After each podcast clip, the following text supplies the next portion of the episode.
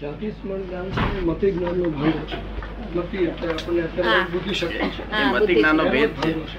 હા મતિ જ્ઞાનનો ભેદ છે મતિ જ્ઞાનનો ભેદ છે હમ, એટલે જાતે જ પણ જ્ઞાન થાય નિત્યત્વને પણ થાય. હા કારણ કે આપણે સંકેતીને થાય ને અ, નિત્યત્વને થાય. બધામાં વાંચીએ છીએ ને ઘણે ઠેકાણે થાય છે અમેરિકામાં અને બધે ઠેકાણે પણ જાતિ સ્મરણ જ્ઞાન ઘણાને થયેલું છે નિત્યત્વને પણ થાય હા હા જાતિ સ્મરણ નિત્યત્વને પણ થાય સંકેતીને પણ આ થાય બધા મિથ્યા છે પણ મિથ્યાત્વને નહીં પણ. ક્રમે એનો ભંગ પડી જાય પાછું ભૂલી જાય હા, હમ. હા. જ્યારે સંકેતીને એમને સળંગ રહે એનો લાભ ઉઠાવે ટકી શકે સંપીથી લાભ હા, ઉઠાવે સંકેતીનો લાભ ઉઠાવી શકે. મિથ્યાથી લાભ ના ઉઠાવે લાભ ઉઠાવી શકે.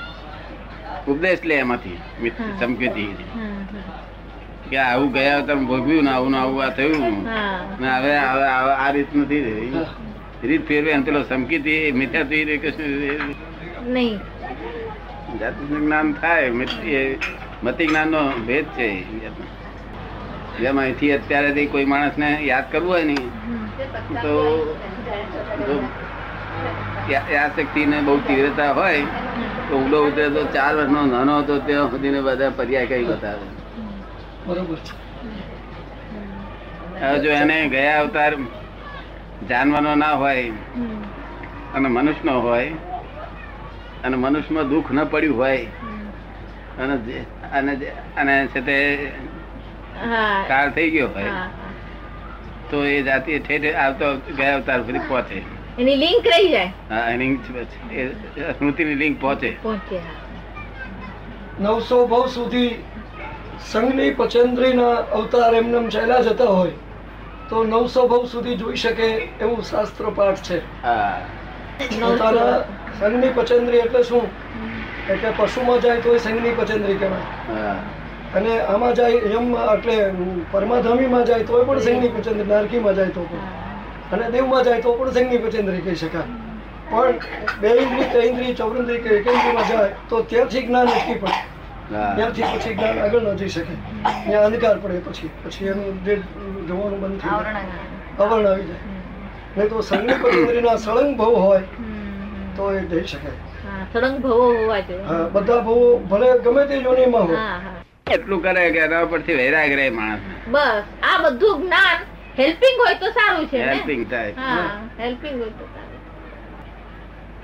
જે તે રસ્તે આત્મા પ્રા- પા પ્રાપ્ત કરો એટલું જ કહેવા માંગે તમે કોઈ પણ રસ્તે હા, ગમે તે હા. રસ્તે કે એવું નહીં કે જૈન માર્ગ કે અમુક માર્ગ ગમે તે રસ્તે આત્માને જાણો કોઈ પણ રસ્તે હા. આત્માને જાણો હવે આત્માના જાણકાર કોણ હતા હતા કે સાયન્ટિસ્ટો કોણ હતા હતા કે વિતરાગીઓ હતા તીર્થંકરો એકલા જ હતા વિજ્ઞાનીઓ હતા બરોબર છે. અને જે એમને નિમિત્તે કેવડી થયેલા એ પોતે પોતે પોતે પોતે મેરે બુઝેલા પણ બીજાને બુઝાવી ન શકે જય સચિદાનંદ બીજાને બુઝાવી શકે નહીં જય સચિદાનંદ કેવડી પોતે બુઝેલા ખરા પોતે પોતાનું કલ્યાણ કરે બીજાનું કલ્યાણ ન કરી શકે કેમ દાદા કેમ ન કરી શકે કેવડી જુદી વસ્તુ છે કેવડી એટલે ભગવાનના હાજરીમાં જ એને કેવળ જ્ઞાન ઉત્પન્ન થઈ જાય હા ખાલી હાજરી જ ખૂટતી હોય આ જ્ઞાન હું આપું છું ને તે હા. હાજરી જ ખૂટે છે બીજું કશું ખૂટતું નથી જો આ- આજે આજે અહીં કેવડી હોય તીર્થંકર સાહેબ અહીં આયા હમ. તો આ બધાને કેવળ જ્ઞાન થઈ જાય કેવડી થઈ જાય કેવડી એટલે સુધી આ જ્ઞાન હું આપું છું હમ. આ જ્ઞાન જ તમને કેવળ જ્ઞાન આપું છું શું આપું છું કેવળ જ્ઞાન પણ મને પચ્યું નહીં તો તમને પચશે નહીં હમ. આ કાળના હિસાબે પચ્યું નહીં મને શું થયું નો પચું હા મને એનું પરિણામ સમજમાં આવ્યું જ્ઞા- જાણવા મને આવ્યું શું થયું જાણવામાં નું આવ્યું સમજમાં આવ્યું હા કે આવું છે આમ છે બધું પણ એક્ઝેક્ટલી જાણવા મને આવ્યું શું થયું જાણવા મને આવે એટલે સુધી અજીર્ણ રહ્યું હા. બાકી છે કેવું જ્ઞાન સમજમાં આવી જાણવા મન ના હા. જ્ઞાન કેવું જ્ઞાન છે પચવું મુશ્કેલ છે આ કાળના આધારે પચે તો જ કામ આપે ને બરોબર છે. નહીં તો કામ કેમ આપે આત્મજ્ઞાન ને કેવળ જ્ઞાન બે વસ્તુ જુદી છે આત્મજ્ઞાન એ વસ્તુ જુદી છે અને કેવળ જ્ઞાન વસ્તુ જુદી છે આત્મજ્ઞાન આપું ત્યારે તમારે સાથે અ, કેટલાય વર્ષો સુધી મારી જોડે જોડે રહેવું પડે શું કરવું પડે તમારી સાથે ને સાથે રહેવું પડે આ આ- આ કેવળ જ્ઞાન આપું છું એટલે તમારે આત્મા જ છૂટો પડી જાય કેવળ જ થઈ જાય છે તો, કેવળ આત્મા જ થઈ જાય હે છે કેવળ આત્મા જ થઈ જાય છે છૂટો જ થઈ જાય તરત જ છૂટો થઈ જાય છે એક કલાકમાં છૂટો આત્મા જુદો ને આ દેહ જુદો બે જુદા જ થઈ જાય છે એટલે સ- સ- શુદ્ધ આત્મા જે મૂળ સ્વાભાવિક આત્મા છે તે જુદો થઈ જાય છે તેથી આ પરિણામ આવે છે ને હિંસક પરિણામ ઉભા નહીં થતા ને ના દાદા હે ના દાદા હવે હિંસક પરિણામ ઉભો ના થયો એટલે શું કહેવાય અહિંસક પરિણામ શું કહ્યું અહિંસક પર અને અહિંસક પરિણામ એને સંયમ કહેવાય છે શું કહેવાય છે સંયમ. સેમ સંયમ કોને કહેવાય અહિંસક પરિણામ ને પરિણામ અહિંસક હોવા જોઈએ છે. એને સંયમ કહેવાય હા દાદા તો મેં તમારા પરિણામ તો મેં એક્ઝેક્ટલી અહિંસક અહિંસક જોયા છે શું થાય અહિંસક તમને પોતાને સમજાય છે ને કોઈ ફેર હા, હા. હિંસક પરિણામ ઉભો થાય છે બધા સર્કમસ્ટન્સીસ ઊભા થાય પણ પરિણામ નહીં ઊભા થાય હા પણ તે તમને આમ આમ રે અહિંસક હા રે અહિંસક કોઈ દાડો હિંસક ભાવ ઉત્પન્ન નહીં થાય નહીં ઉત્પન્ન થાય એટલે એ સંયમ પરિણામ કહેવાય સંયમ પરિણામ એટલે સ્ત્રી બૈરી છોકરા છોડ્યા એનું નામ સંયમ પરિણામ ને એ ત્યાગ કહેવાય શું કહેવાય ત્યાં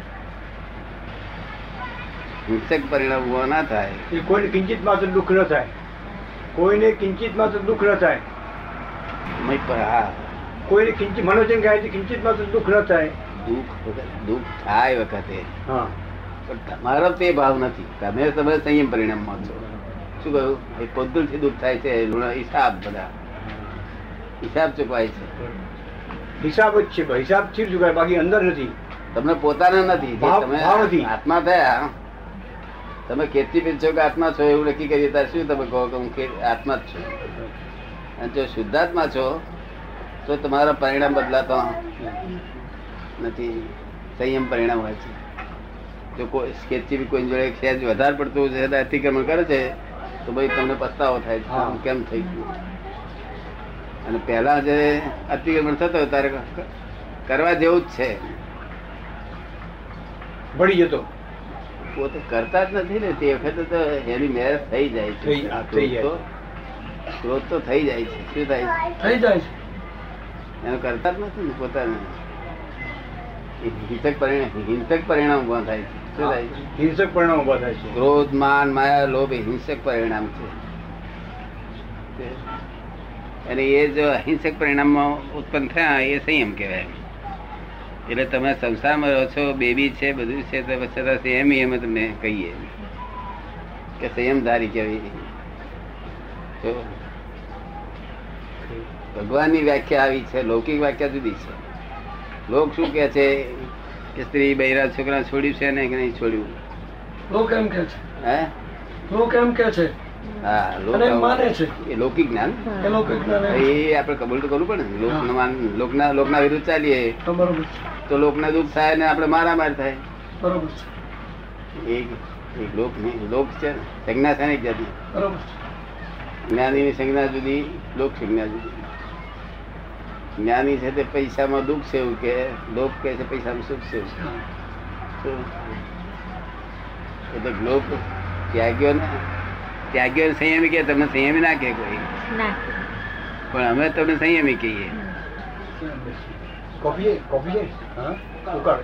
રૌદ્ર પરિણામ ને આર્ત પરિણામ થતા નથી એના જેવું કોઈ સંયમ નથી હા દાદા બરોબર છે હા દાદા અમ, આર્ત ને રૌદ્ર ધ્યાન પરિણામ થતા નથી એના જેવું કોઈ કોઈ સંયમ સંયમ નથી નથી. છે. હા દાદા ભગવાને છઠ્ઠું ગુંઠાણામાં ક્રમિક માર્ગમાં એવું કહ્યું છઠ્ઠું ગુંઠાણું એટલે પ્રત્યાખ્યાની ખ્યાના આવરણ કર પ્રત્યાખાને આવરણ કેટલું રહ્યું પ્રત્યાખ્યાન આવરણ પ્રત્યાખ્યાન. તો પ્રત્યાઘાતની છઠ્ઠું સર્વવીરથી હા સર્વ જો સર્વવીરથી ભાઈ ભાવ સર્વવીરતીનો છે પણ પ્રત્યાખ્યા નહીં કર્યા છે છતાં છતાંય પણ થઈ જાય છે શું થાય છે છતાં પણ થઈ જાય છે કારણ કે કારણ કે આટલું જાડું હોય એમાં પ્રત્યાખ્યાન કરે તો આટલું ઓછું થાય આટલું ઓછું થાય આટલું ઓછું પણ આટલું જ રહે ને રહે તો ખરું આ કહેવાય પ્રત્યાખ્યાન કર્યા છે છતાંય પ્રત્યાખ્યાનનું આવરણ રહેલું છે સહેજે છૂટતું નથી તે છૂટતું નથી અ, તેથી એમ કહે છે કે મન વચન કાયા ની ટેવો અને તેના સ્વભાવને હું જાણું છું અને મારા સ્વ સ્વભાવને પણ હું જાણું છું તો સ્વ પર પ્રકાશક કારણ કે હું સ્વપર પ્રકાશક છું એટલે આ જે છે તે મન વચન ટેકા અને ટેવો છે ને તે ભાઈ ઘટતી જાય ના- નાની નાની હોય તો ઉડી જાય મોટી હોય ને જરા ચીકણી હોય હા તેને તમે આલોચના પ્રતિબિંબ પ્રત્યાખ્યાન કરો તોય ફરી રહે છે એનું નામ પ્રત્યાખ્યાન આવરણ એ પ્રત્યાઘાત. તો પ્રત્યાખ્યાન આવે. પ્રત્યાખ્યાન કરીએ છીએ તો એ આવરણ થતું નથી પણ એમ કરતા કરતા છેવટે ખસેલું જાય જ નહીં પણ હે? એમ કરતા કરતા પ્રતિક્રમણ કરતા કરતા છેવટે ખસેલું જાય પૂરું થાય, પૂરું પૂરું થાય. થાય કરી- એનું એન્ડ તો આવવાનું જ ક્યારે પણ ગૂંથાણું એમ જ કે છે હા ગુણસ્થાન એટલે શું જેમ જેમ ગુણો ગુણો વધતા ગયા તેમ તેમ હું તો જતો ગયો શું એ ક્રમિક ગુણો જેટલા આટલા ગુણો દે- દેખાય તારે જાણવું કે આ છઠ્ઠું ગુણ જાણવું છે અને આટલા ગુણ દેખાય ત્યારે પાંચમું છે અને મહાવ્રત હોવા જોઈએ એ નિયમથી હોવા જોઈએ હમ.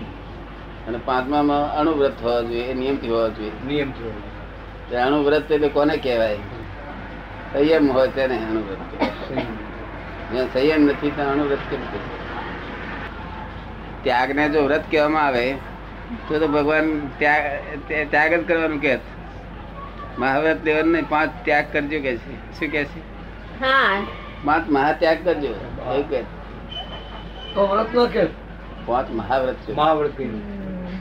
વ્રત એનું નામ કહેવાય કે જે વર્તે એને યાદ ન રહે શું કહ્યું વર્તે યાદ આવે. ત્યાગ વર્તે બધોય તો યાદ યાદ યાદ ન રહે કે મેં શું ત્યાગ્યું છે શું એટલે મહાવ્રત મહાવ્રત કહીને. યાદ ન રહે વર્તે બધું એટલે હમ ત્યાગ બધોય વર્તે ત્યાગ લોકોને એમ જ લાગે "ઓહો, આમાં કોઈ પણ જાતનું પણ એમ પોતાને યાદ ના રહે કે મેં આ ત્યાગ્યું છે આ ત્યાગ્યું છે આ ત્યાગ્યું છે અને ત્યાગ્યું હોય તેને છતે ત્યાગનો ખ્યાલ રહ્યા કે વસ્તુ ચડી બૈરા છોકરા ચડ્યા ઘણું છોડ્યું. આજે ઉપવાસ કેટલો જનક ચાલે? વિજયીની હે જનક રાજાની અવસ્થા શું કહ્યું જનક રાજાની એ જ અવિસ્થ- અવસ્થા હતી ને હા જનક વિદેહી જનક વિદેહી હા જનક વિદેહી Hmm. Ah. હા એટલે વસ્તુ સ્થિતિમાં ત્યાગ અને વ્રતમાં ફેર એટલો કે વ્રત એટલે વર્તે વ્રત. અમે આ ગમે તે આ કપડાં પહેરીએ છીએ ગમે તે કરીએ છીએ પણ ભગવાન અમને મ- પંચ મહાવ્રત ધારી કે વ્યવહારમાં પંચ મહાવ્રત ધારી અમને કે પંચ મહાવ્રત. શું? બધું વર્તે છે શું? બધું વર્તી રહ્યું છે ભગવાન ના કે બાકી લોક ના કે લોક નો કહે લોકની. કારણ કે લોક વ્યવસ્થા છે. એટલે આપણે એમને કબૂલ કરવું પડે ને કે ભાઈ ના હું તો અંબાલાલ છું હું ભાદરનો પટેલ છું એ તો બધું કહેવું. લોક મને પૂછે કે તમે કોણ છો તો હું જેવું છું એવું મારે કહેવું પડે એવું જ ને પડે. એમને જેવું દેખાય છે એવું કહેવું પડે હા. કેવું? લોક એમને યાદ. દેખાય એવું કેવું હા તો લોક માને શું આ તમને આ કપડા કપડા પર મોહ છે કે તમને મોહ નથી તો મારે એમને એમ કેવું પડે કે કોઈ પણ પ્રકારનો મોહ તો છે જ તેથી હરણ છે શું કહેવું છે કોઈ પણ પ્રકારનો મોહ તો વર્તે છે હા છે જ. એ જ યાદ રહ્યા છે હા આપણે એમ નથી. એમ ના કહેવાય કે મને મૂર્છા નથી તો એ તો ગમે તે માણસ બોલી શકે એવું. તાય કશું. એટલે અમારે જવાબ આપવો પડે અને તે સાચો જવાબ આપવો પડે કોઈ પણ પ્રકારનો મોહ વર્તે છે એમને કે જેથી આ કપડાં છે હવે કાયદેસર કયા પ્રકારનો મોહ વર્તે છે તાય કે ચારિત્ર મોહ. તો ચારિત્રમો ચારિત્ર મોહ એટલે મૂર્છા વગરનો મોહ ચારિત્ર મોહ કહેવાય. શું કહેવાય મૂર્છા વગરનો મોહ જેમાં મૂર્છા ના હોય 嗯 એ ચારિત્ર મોહ કહેવાય. હા દાદા હવે એને એમ કહ્યું કે મને મૂર્છા નથી તો તો આ ઝઘડા ઉભા થાય શું કહ્યું? તો મને મૂર્છા નથી એવું બધા બોલે હા. આપણે એને સમાધાન થાય એનું અસમાધાન થાય તો હવે આપણી ભૂલ છે હા અમારો સ્વીકાર એટલો જ કે કોઈ જીવને મારાથી અસમાધાન થાય એ ભૂલ મારી એની નહીં